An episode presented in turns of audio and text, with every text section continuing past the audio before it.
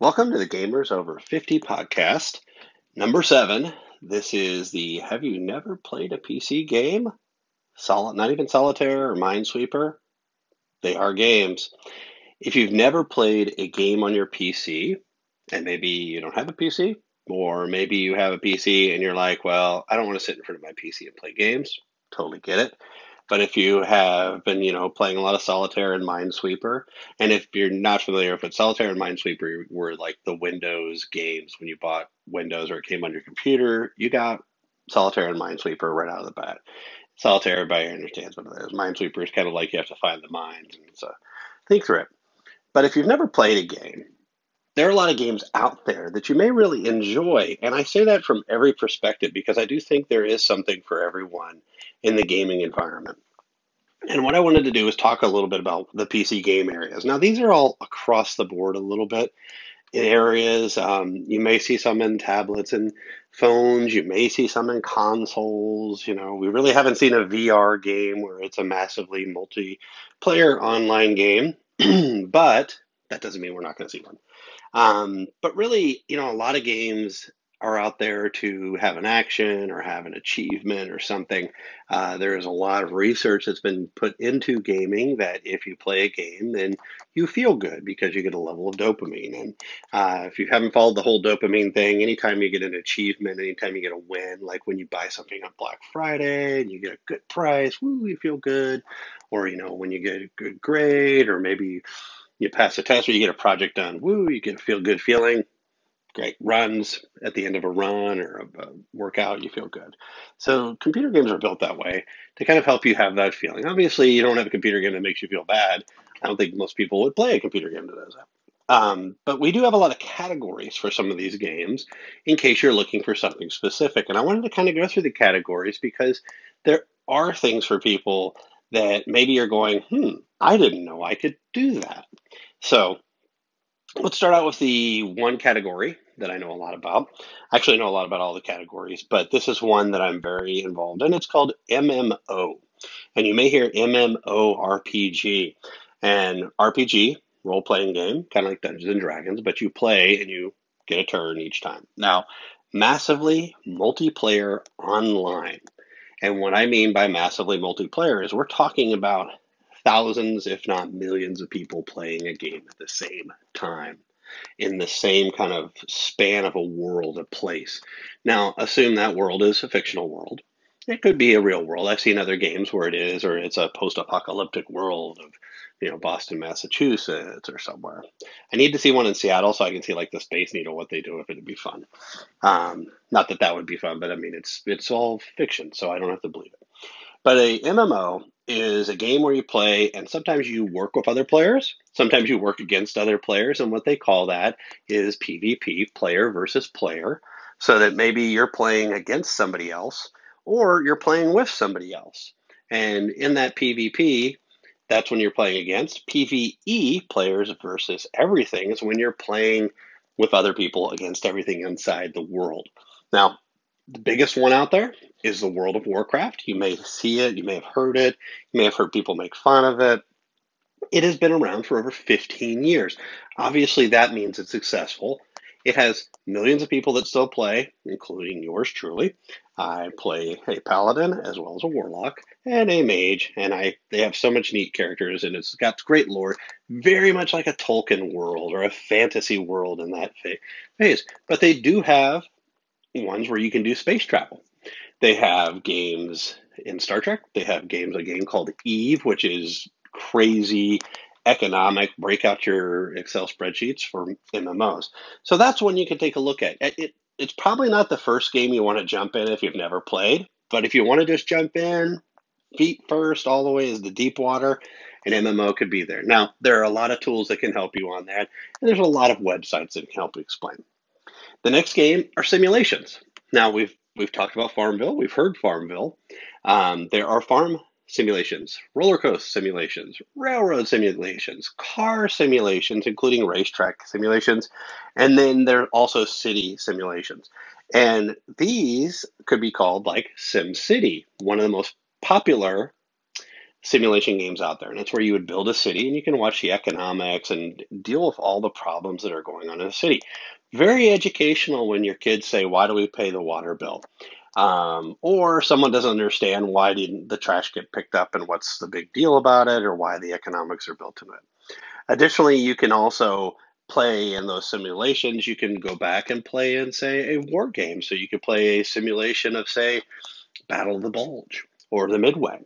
You can go into those simulations as well, and you can change them up to make them different for you. Then we have adventure games, and these are very much built into a fantasy or an adventure world. So, you know, not dystopian. It's like you're going after something.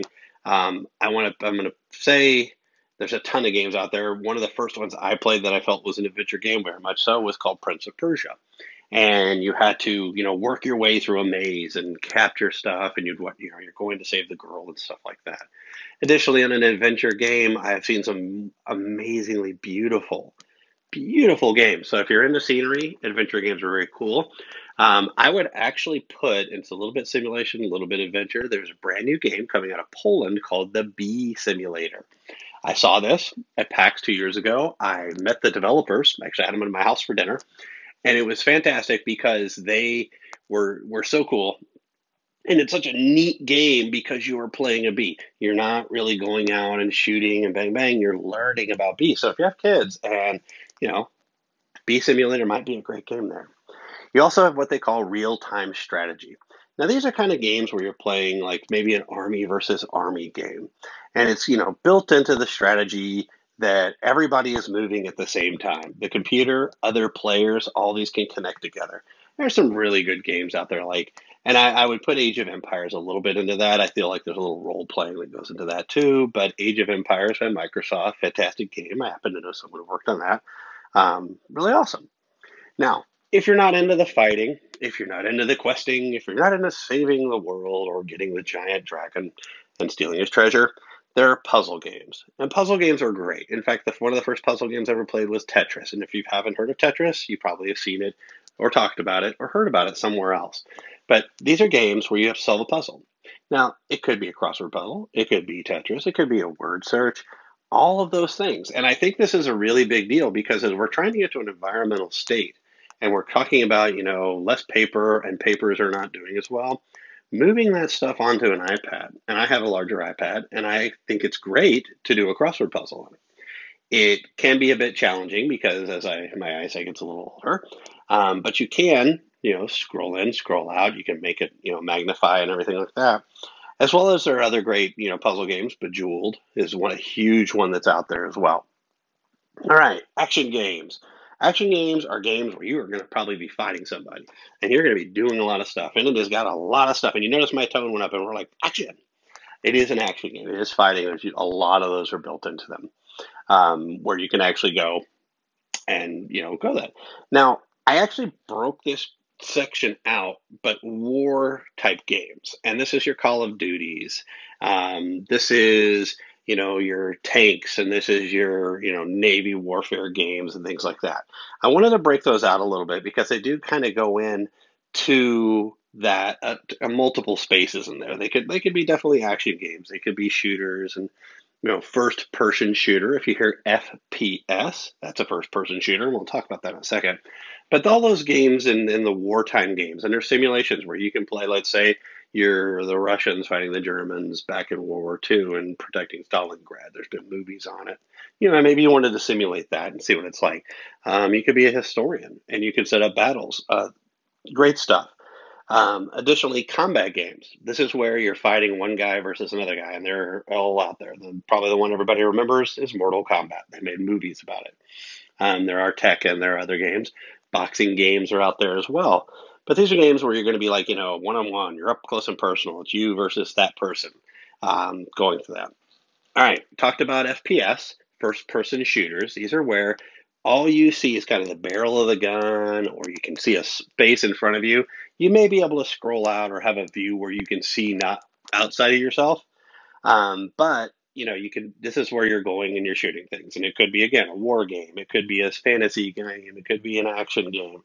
Kind of crawls across everything, but first-person shooters are wildly favorite. I mean, there's the zombie ones. that are out there. And they do make first-person shooters for, like, war games. So you could be the first-person shooter inside of, a B-52, or you could be in an F-15 as first-person. It doesn't just have to be one gun. It is where you're just kind of looking and shooting. So it'd be like if you were shooting a gun yourself, or you're flying an airplane yourself. All right. One of my favorites, again, going back to this, are sports games. Football, baseball, basketball, soccer. And I meant football and soccer as well as American football when I said that. But also stuff like NASCAR, UFC, fishing. I gotta be honest with you, I loved the fishing games. I played them a lot when we had our Wii, and we still have it. I should probably break out the fishing game and pull that out and play it. It was a lot of fun. One of the smaller categories, and we got two more categories after this, one of the smaller categories is music games. You may have heard of Guitar Hero or Rock Band, but there are also singing games that are out there. And, there's also dancing games like Just Dance. And I think those all go along with music. So if you're looking maybe for a game, I will tell you Guitar Hero is awesome because I got to play a lot of songs I grew up with. And it had easy mode, so I could play it. It was not the easiest thing when I tried to get my, parents or older friends to play it. But it is something that I think is very interesting because you can get into music and listen to music while playing a game. Same thing with the dance. It actually had most of them had a camera that would follow you, and you could dance in front of the camera, and they could still do that. In fact, Sony has some great games on that. But they also PC games where you can hook a camera up, poof, go like that. So, hooray. Now, last couple, role-playing games. So these are your Dungeons & Dragons type games. These are your dice games, your Warhammers, all those games where everyone gets a turn, and after everyone has a turn, it is the next turn, and everyone gets a turn. And maybe you can't do something. And this is very much like a board game where you roll dice and you go to your next turn, each person. The final one, and probably the most important one, because this is the space that got me into PC gaming, are educational games. And I'm going to pick out the most, probably well-known educational game ever made, Oregon Trail. If you don't know about Oregon Trail, if you haven't heard about Oregon Trail, you got to take a look at it. This is a huge shout out to my brother, Will, who loves Oregon Trail so much that I buy him t-shirts and handheld games. And if it says Oregon Trail on it, I get him so much that he moved to Oregon. And I don't think he just moved to Oregon for that, but I'm pretty sure he might have. I don't want to call him out too hard on that. But Oregon Trail is this game where you start in Missouri, Independence, Missouri, and you travel out, and you have your wagons, and I was going to say Conestoga, and I think I'm right there, wagons that take you out west. Fantastic game. You can actually play it on a PC, the emulator, just like I did, and my brother, and probably thousands of kids back in the 70s and 80s. Play it right there on an emulator because you get to, you have to buy your supplies, and you can hunt while you're going out, and people get sick, and you have to cross water, and you may be attacked on the way out. It's very amazing simulator game. So much that I did a game review already on it because I was just like, gosh, I want to go read about Oregon Trail and just see it. That the Minnesota, and I want to say education system, and it's the MECC, MECC, has made a ton of money on a game somebody made. And they made it originally on like the PC, the cards. And if you don't know what a card is on a PC, we may not take too much of a lesson. But educational games are huge. These could be flashcard games for your kids when they're trying to learn early on. These could be games where maybe you want to learn something. Maybe you want to learn something about chemistry. And in fact, I'm going to call out another game called Hacknet. It is a game about learning how to hack. And now I'm not telling you it's going to teach you how to hack into computers and break into stuff, but it teaches you the concepts. So if you're wanting to go into computer security, or you want to know more about computer security, Hacknet is a great game. It's made by a bunch of guys out of Australia. I met them like 4 years ago. I've loved the game. It is very, very, I've worked in security before. It is a very clear game that you can play to learn a lot about that. And there's a lot you can learn in games. If you've read, there are games built on the Tolkien universe that you can go out and you can play an RPG on your PC, and you can relive, chasing down Gollum and trying to get the ring, or you may be able to move beyond that and see what happened before or after. There are simulation games for Star Trek, Star Wars, you name it, Marvel, all the big franchises out there as well. All right, so now we learned a little bit about games. Let's talk about where can I get my games? Now, the number one place I know to get games is called Steam, just like the, you know, water dissipating, but Steam. They are owned by Valve. Valve is a game company who decided to create a game store. And Steam is out there. Now, Steam has, I think they say, nearly 30,000 games. What's really kind of cool about that is you can buy games, and they have discounts and sales, but they also have free-to-play games, games you can get free, and you can also get previews of games while you're out there. Now, what makes Steam kind of cool, and each one of the places you can buy games is actually pretty cool, so don't think that these are competing against each other. I think you go to all of these sites if you're looking for a game. But they have the Steam community, where you can go to a marketplace where you can buy items for inside the game. So you can get an item that maybe you need in the game. You can go buy it from, say, a market where someone else has it and they're selling it and they transfer it. And I have no idea how that works, but Steam does, so hooray. And they're, you know, the thing about Steam is they've been around for a while. They, you know, really kind of lead that area. They also have the workshop where maybe you would want to create a game. Or maybe you want to create content for a game. So maybe you have a storyline, and maybe you're not writing code, but you're writing the story of where the game could go. So I want to make sure when we're always talking about there's opportunities, that it's not all about programming computers and moving controllers and stuff. Sometimes it may need the content of the learning, or you maybe you've done localization in the past, or you're an editor and you want to edit text that's in the game. Potential opportunities for folks if you've ever thought of career changes. Gaming is becoming huge out there. So you have the workshop. You also have the chat client. So let's say you want to play a game and you have a couple friends and you guys start playing the game together and you want to see if your friend's online to see if they want to play the game. Instead of getting on your phone and texting or calling, you just go to the chat client and say, hey.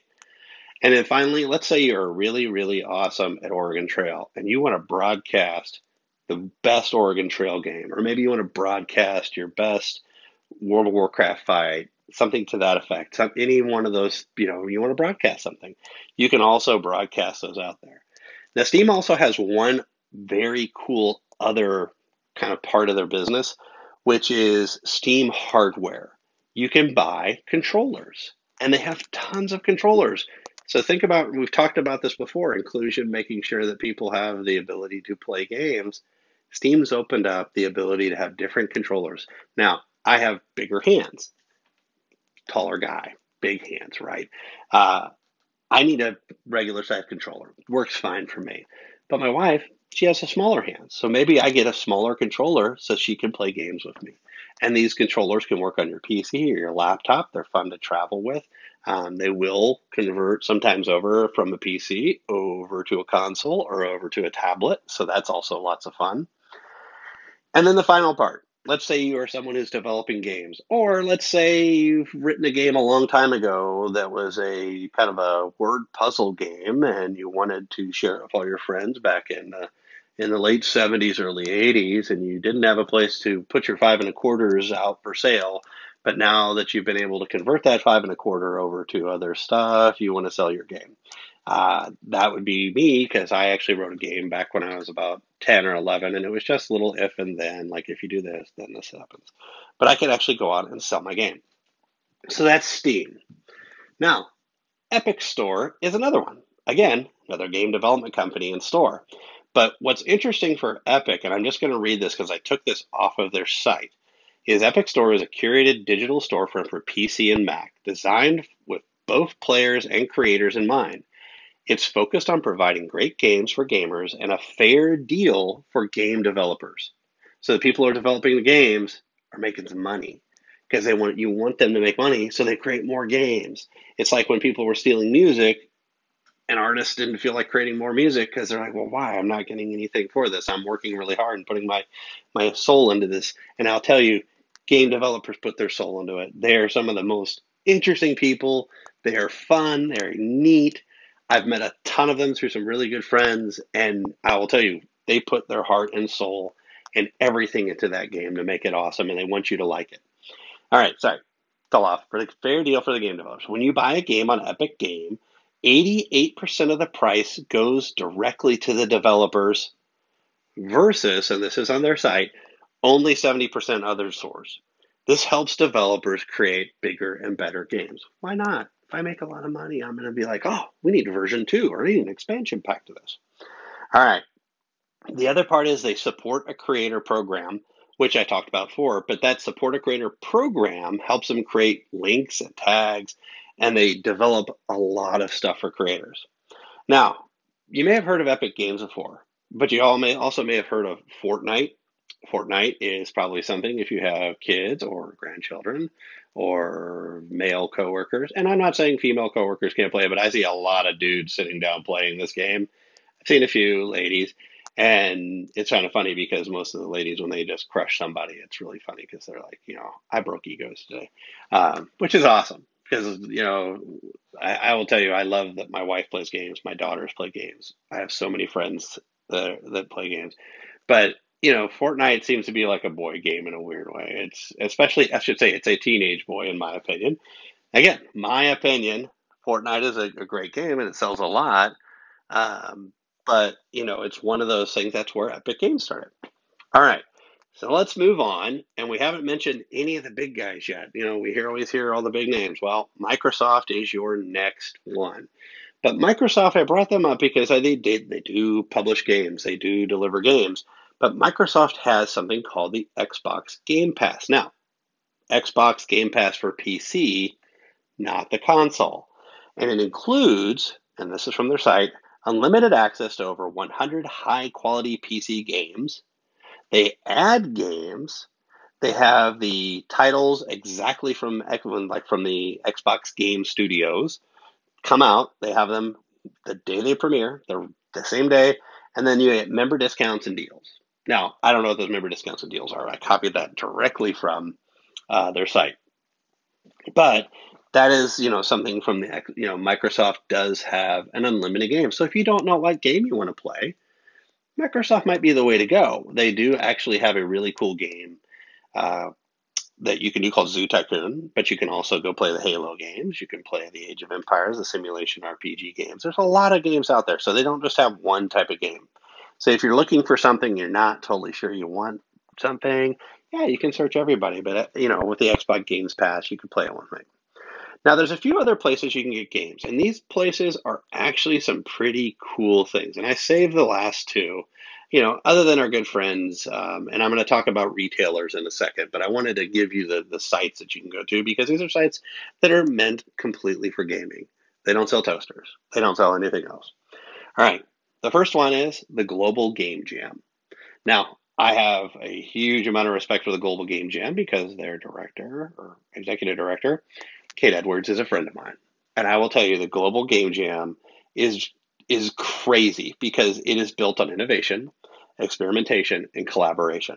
And what's cool about it is everybody gets together in one location. Then they start doing game development, and they develop games as a community. I've been involved in what they call a hackathon, and I've heard, you know, other ones where they call them, you know, the tornado-thons, where they try to get everybody together and they brainstorm and they bring things together. But they do this for video games in a whole group. So let's say a whole bunch of people want to create a simulation game and they have an idea. Help us build the game. And they come out with a game. So everybody usually shows up on Friday at the Global Game Jam. They'll watch a keynote. They'll get some advice from, you know, leading developers. And, you know, they have a secret theme that they announce. After they fire that out, they then send it worldwide. So this isn't just a group of people in one building or one office or one conference center. This is people all over the world. So I want you to think about these stats. I'm going to throw this out to you. So everybody who's been involved worldwide, they come back again on that Sunday and they show it off. So last January, 860 locations in 113 countries, created 9,010 games in one weekend. Were all the games the perfect game that you wanted to play? No. But 9,000 new games showed up last January because of the Global Game Jam. Huge, huge stuff. It's happening in 2020 at the end of January, January 31st, February 2nd. Go take a look at it. And I'll tell you what, it is ran, like I said, by a friend of mine, Kate Edwards. She is on the point, probably one of the best people to run this type of event because this event includes everybody and allows everything to happen. And look, 9,000 new games in a weekend. Oh my God, blows my mind. Crazy. The other cool thing is it's a collaboration, not a competition. That's how you got 9,000 games out. If it was a competition, you get 2 games or 3 games or 4 games. 9,000 games. So Global Game Jam. Take a look at it. Awesome stuff. All right. The last kind of really cool place to take a look at is called Humble Bundle. HUMBLE BUNDLE. And what this is it's a storefront for games, but now it also does productivity software, books, online books, or PDFs, comic books, audiobooks, cookbooks, productivity software, development software, still has games and all that stuff. It was started out in 2010, and somebody said, hey, we're going to go create this kind of like cool concept, and Wolfire Games created it. And they said, we're going to create a bundle out there. And if you buy this bundle, and when I tell you how that works, you're going to be like, wow, this is so cool. But you buy this bundle and part of your money will go to a charity. Now, first got you with the charity thing, right? But here's how this works. You pay what you want. So they put a bundle out there with flexible pricing. So let's say it's a cookbook one. But, you really don't want to spend $45 on all 100 cookbooks. Plus, how are you going to read 100 cookbooks? Who knows? Maybe you can. Maybe you're into cookbooks or you're a cookbook editor. But maybe you want only 5. And maybe that bundle's 5. You pay 5. You get the 5. It goes directly, that money is divided, and it goes to the creators, the charity, the Humble Partners, and Humble Bundle. So they do have some operating costs from Humble Bundle. But a majority of it goes to charity. And I'm going to tell you numbers on this in a little bit. It's going to blow your mind. But they contribute all these charities. Games Aid, Make-A-Wish, World Reader, American Red Cross, World Wildlife Fund, Save the Children, War Child, Zadesha, and this month, the Juvenile Diabetes Research Foundation is a charity of the month. Now, 2010, all right, I want you to think in your head a number. We've had 9 years, almost 10 years, since they created this. How much money do you think they made? Well, they've made $155 million for charity. That's people buying games, buying books, comic books, cookbooks, audiobooks for charity. Out of 12 million customers. Now, if I divide 12 into 155, that means every one of those people spent over $12 for a game. Now, want to go buy a brand new console game? I did see Pokemon Sword and Shield came out, 2 games, $120. Want a game? I'm not saying that's a bad. You're paying for content, you're paying for brand new over there. But you can also get newer games, or maybe a game you want to play. I actually saw something. I have a weird affinity of South Park, and so I saw that the South Park game was $6 on Humble Bundle. Now, I can pay more, but they only asked me for $6. Really, really awesome stuff. Huge deal. And the great thing is you can gift it. So I know I saw a bunch of Dungeons & Dragons comics out there, and I have a friend who loves Dungeons & Dragons comics. I bought it and gifted them the Humble Bundle for their birthday. Do the same thing on cookbooks, audiobooks. Really, really love Humble Bundle. I'm a big fan. I get their emails, and I watch every month to kind of see things I like. Now, the cool thing about this, too, is if you buy from Humble Bundle, and I'm going to mess that name up 24 more times, you don't have to play it right on Humble Bundle. You can actually get it from Steam. You can download it from Steam or Uplay. There's a site called GOG and other platforms. And a majority of their books are all offered DRM free, digital rights management. So they don't have, you have to have a special code just to read your book. You can download it, put it on something, and read it. Those are the big places you can go find games. Now, additionally, there are places like your retailers, your Best Buy, your Walmart, your Target. You can buy them at my grocery store. You can get games a lot of places. Great. Those are good. I wanted to give you the big sites. And I also want to talk a little bit about eBay. Because eBay, you can buy games that may be older. So maybe you can play, a game, I don't know, from early 2000. Let's say, SimCity 2K. Was it 2K, I think, or something to that effect?